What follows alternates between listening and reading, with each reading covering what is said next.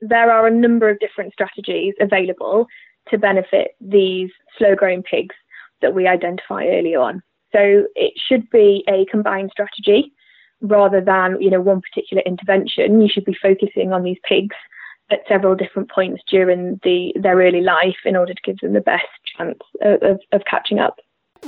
Swine It's time for a new era of communication in the swine industry, one that you can get the latest updates while commuting or driving to farms. Here you will have the brightest minds of the global swine industry in your pocket. SwineIt podcast is only possible with the support of forward looking and innovative sponsors like EveryPig, a simple yet powerful pig health and production management tool. Gestal, always one step ahead in swine feeding. Adisseo provides programs and services to help producers achieve their targets in a high quality, safe, and sustainable way. NutriQuest, experts serving producers and delivering breakthrough solutions. Genesus, the first power in genetics. Zinpro, essential trace minerals, exceptional performance. Welcome to Swine SwineIt Podcast. My name is Marcio Gonçalves, your host for today's episode. This episode's sponsor highlight is about NutriQuest. NutriQuest delivers targeted breakthrough solutions to animal producers via nutritional and non nutritional products, services, and technologies. At NutriQuest, we believe in ingenuity inspired by servitude, and that our success comes from helping producers realize improved profitability through optimized technologies and efficient operation. Hello, everyone. Today we have Dr. Sadie Douglas, and she's expert on the whole area of early pig growth and lifetime performance. Uh, how are you today, Dr. Douglas? I'm really good, thank you. Thank you very much for having me on on your podcast. Yeah, appreciate uh, you being here today, especially in this uh, very uh, crazy times that we are going through right now. So yeah, cool. Well, the first question I have, uh, Sadie, is if you can tell us about your career and how you got involved in pig production as well. Yeah, certainly. So I grew up um, in a county in the UK called Northumberland. Um, and basically, from an early age, I had um, a love of animals and worked on um, a few different farms.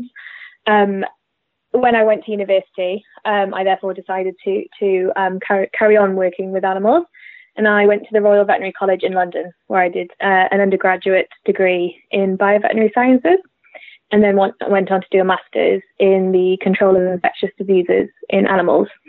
And actually, that master's had quite a large component focusing on livestock. Mm-hmm. Um, so once I, I graduated, I actually moved back up to uh, the north of England and took up a PhD at Newcastle University. Mm-hmm. And this was all this was all around focusing on um, the management um, of variation in the pig systems and coming up with different strategies, whether management or nutritional, to try and improve the growth performance of the, these really slow growing pigs. Very nice. So after I finished my PhD back in 2014 now, um, actually stayed within the pig industry and I went to work for a company that specialise in ventilation controllers in, in, in pig production, in pig houses. Mm-hmm. Um, so what I was actually doing there was something quite different, is I was um, managing uh, their data services um, as we had streams of data um, coming from essentially smart farms. Mm-hmm. So we had temperature sensors, water meters, um, growth data, health data, wow. and it was my job to analyze this data mm-hmm. and hopefully, you know, give pig producers some practical um, guidance from the data about what they can do on farm to improve things. Oh wow, yeah, that's super cool. Yeah, it was really interesting few years, um, and definitely an area that I think is is getting. Um, you know, it's progressing more and more, and will become an important part, I think, of of pig production in the future. Mm. Very cool. Um, yeah, and then after after that, um, about a year and a half, two years ago, I actually moved to a company called Primary Diet, um, where I'm currently a piglet nutritionist. So mm-hmm. we supply uh, piglet uh, pre-starter and starter feed. So usually focusing on the first two to three weeks post weaning.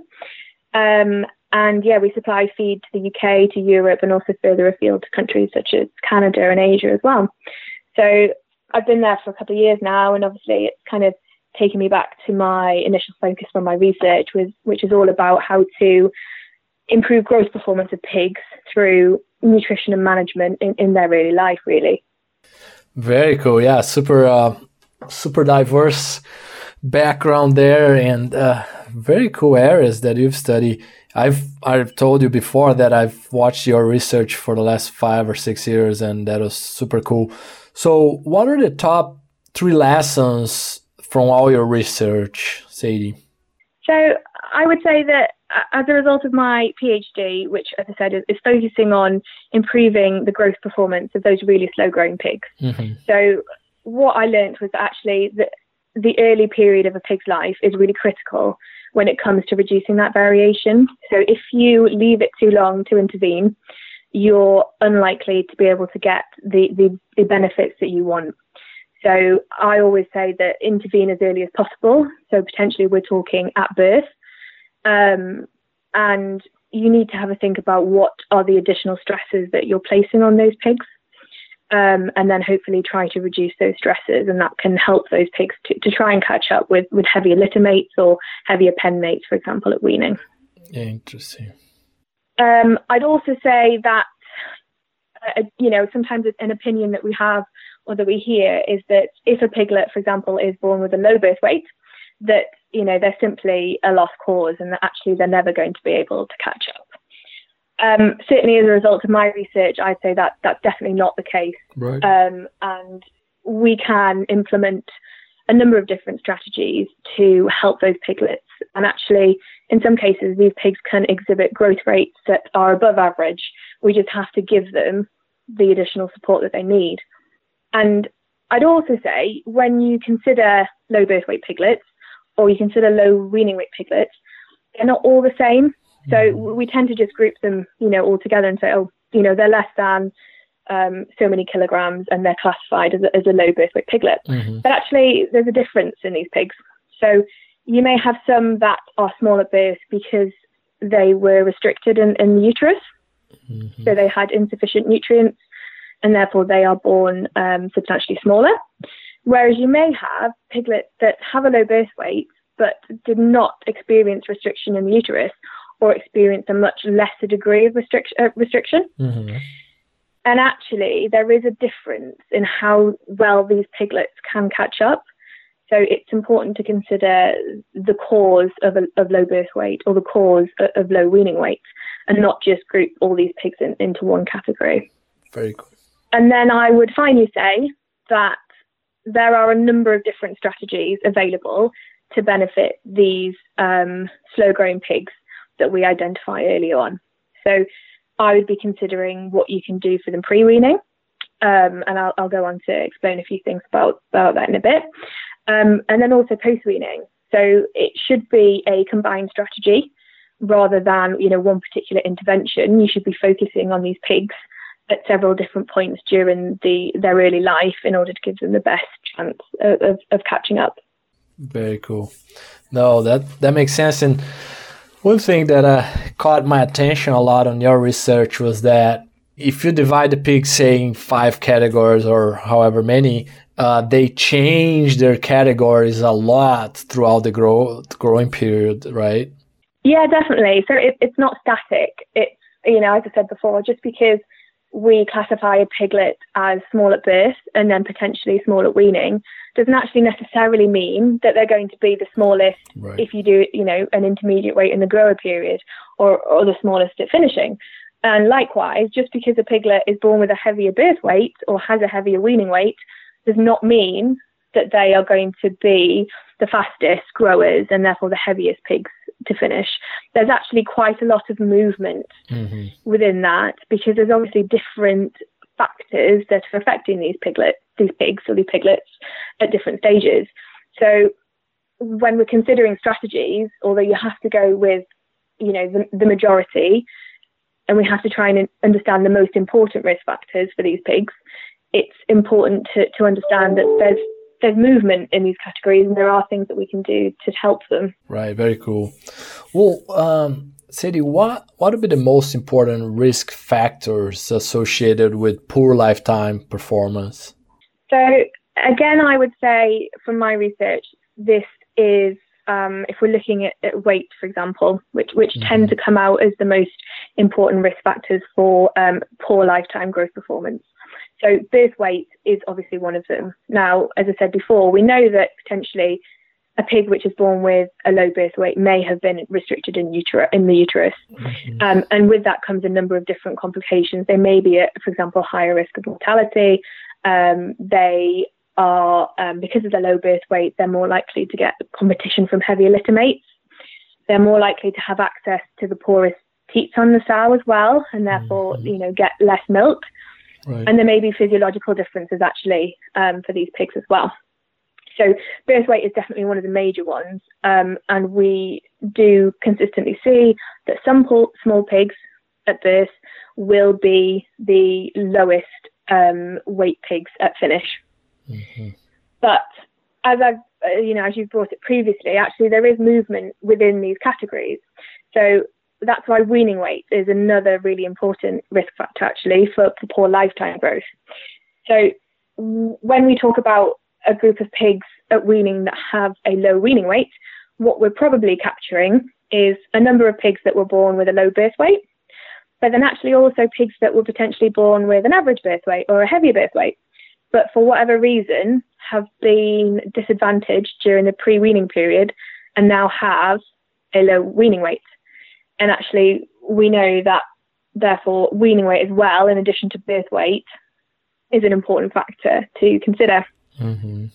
And I'd probably just add another one actually that, that didn't come out of my research, but has come out of um, work done at Primary Diet to the company that I work for since. And that's actually the importance of weaning age. Right. So in the UK, we tend to wean pigs at around an, at an average of 26 to 28 days. So mm-hmm. I know mm-hmm. that's obviously later than, for example, in, in, in the US. Right. But what we found from our research at Primary is actually that the impact of an early weaned pig is greater than the impact of being small at weaning. Mm.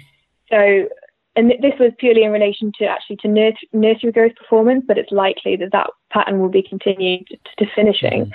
And actually, for those pigs that are going to be the worst off, it's those piglets that are early weaned and are also small. So they're the ones that are really going to struggle in, in terms of performance. Interesting. So, if I understood correctly, in that study, you saw that age was more important than weight. Is that correct?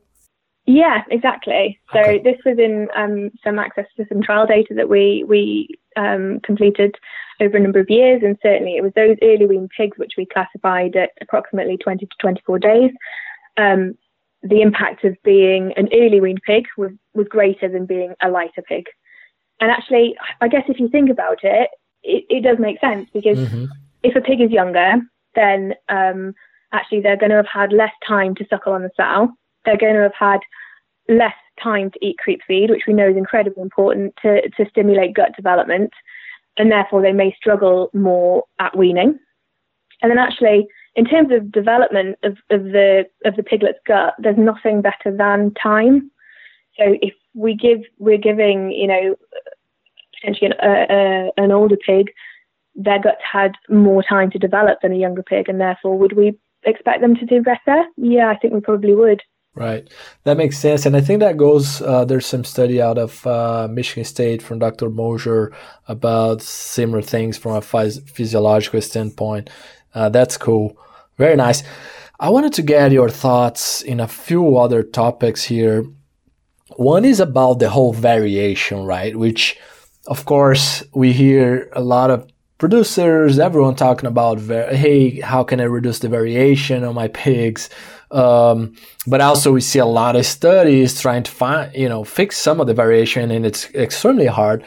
So I wanted to see your thoughts on that. Um, one of my thoughts is that hey, pigs start at about 22 to sometimes 25% variation and all the way to market they're about what 10 12% so half of the problem they fix by themselves but i mean from overall standpoint i don't know based on your research if uh, there's major things to to help on the whole uh, coefficient of variation standpoint. Yeah, so certainly for a lot of uh, my research, it was all it was all focused on trying to obviously reduce the variation.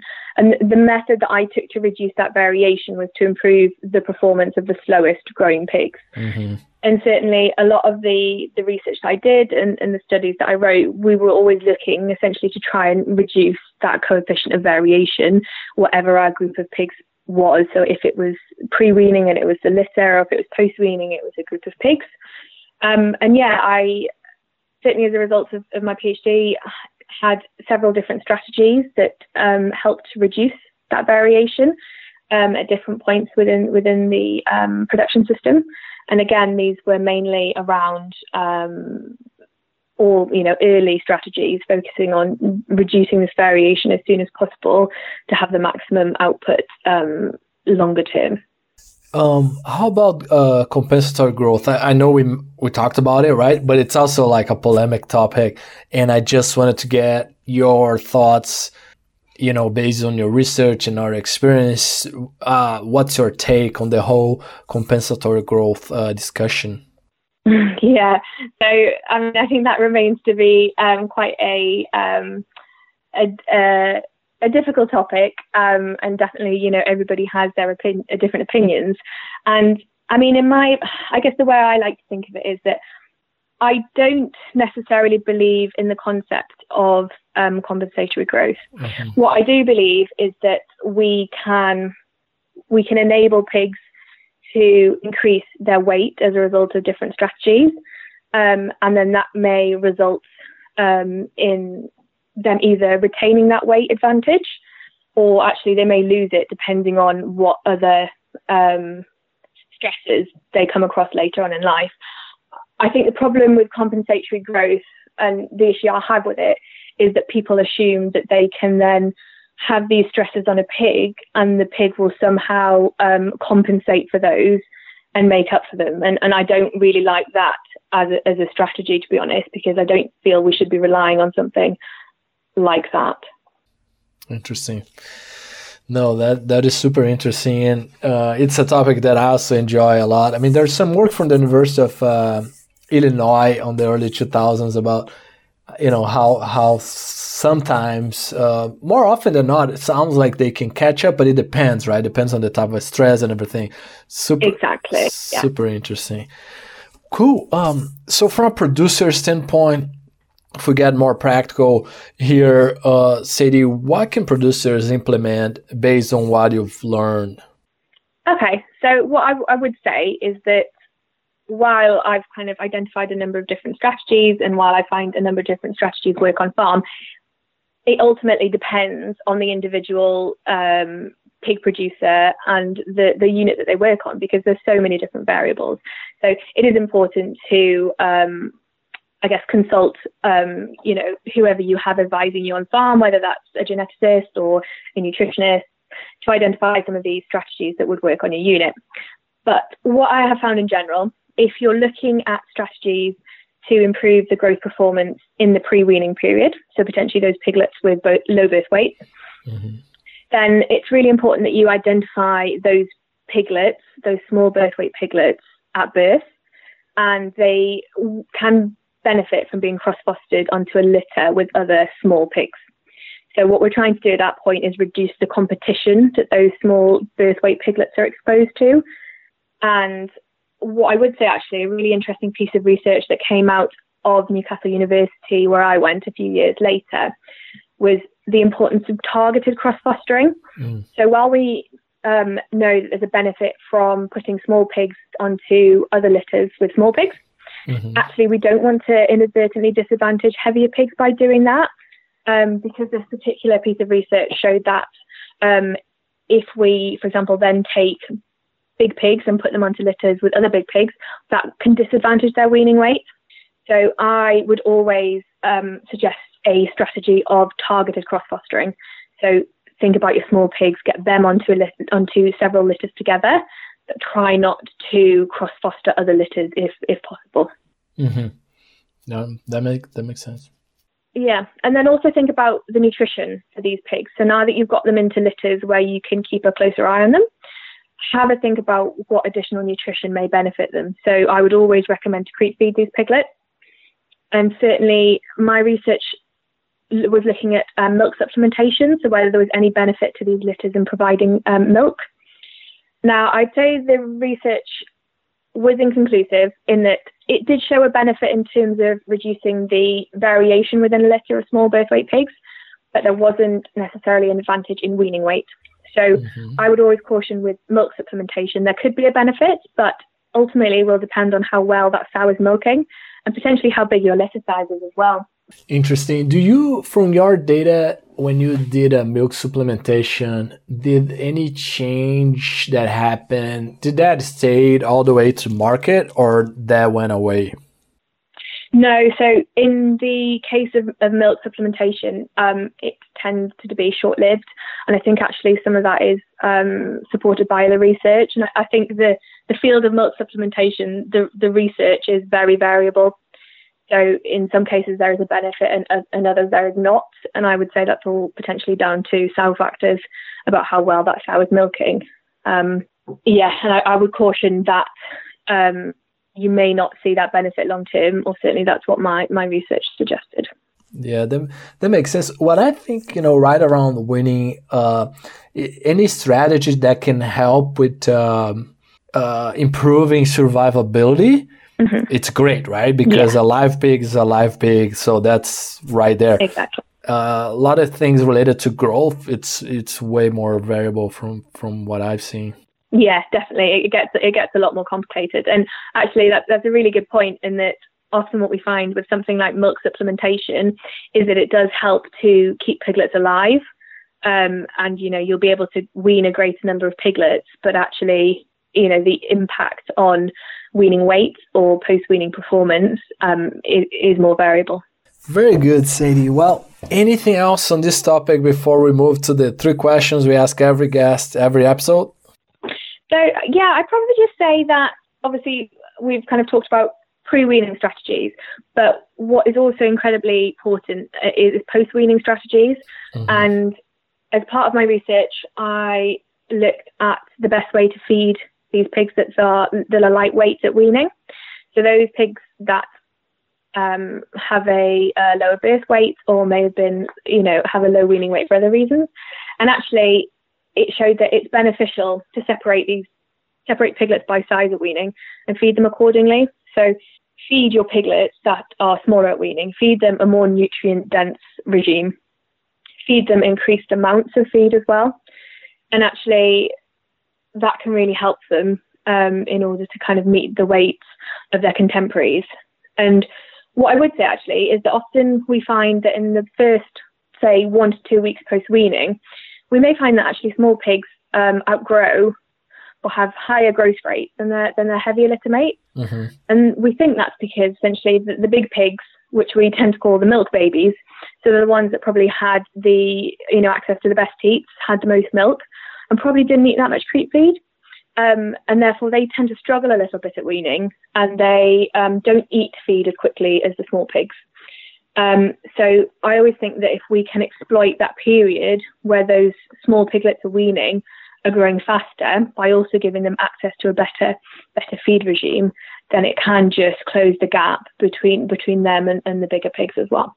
Interesting. Yeah, you touched on another topic that's fairly uh, well, polemic around the globe, maybe. Uh, I think at least here in the US, uh, I, I, see pretty pretty much everyone on the same page, which is okay. Should we sort the pigs by size or not? Right? Yeah. And placement at nursery or finishing, and there's a few studies. One it's like probably 15 years old, and a few other ones more recent, where what we've seen is that if we sort by size at nursery and finishing, they uh, they lose some performance because they fight more, right? Uh, they take a little longer to uh, establish their social uh, hierarchy.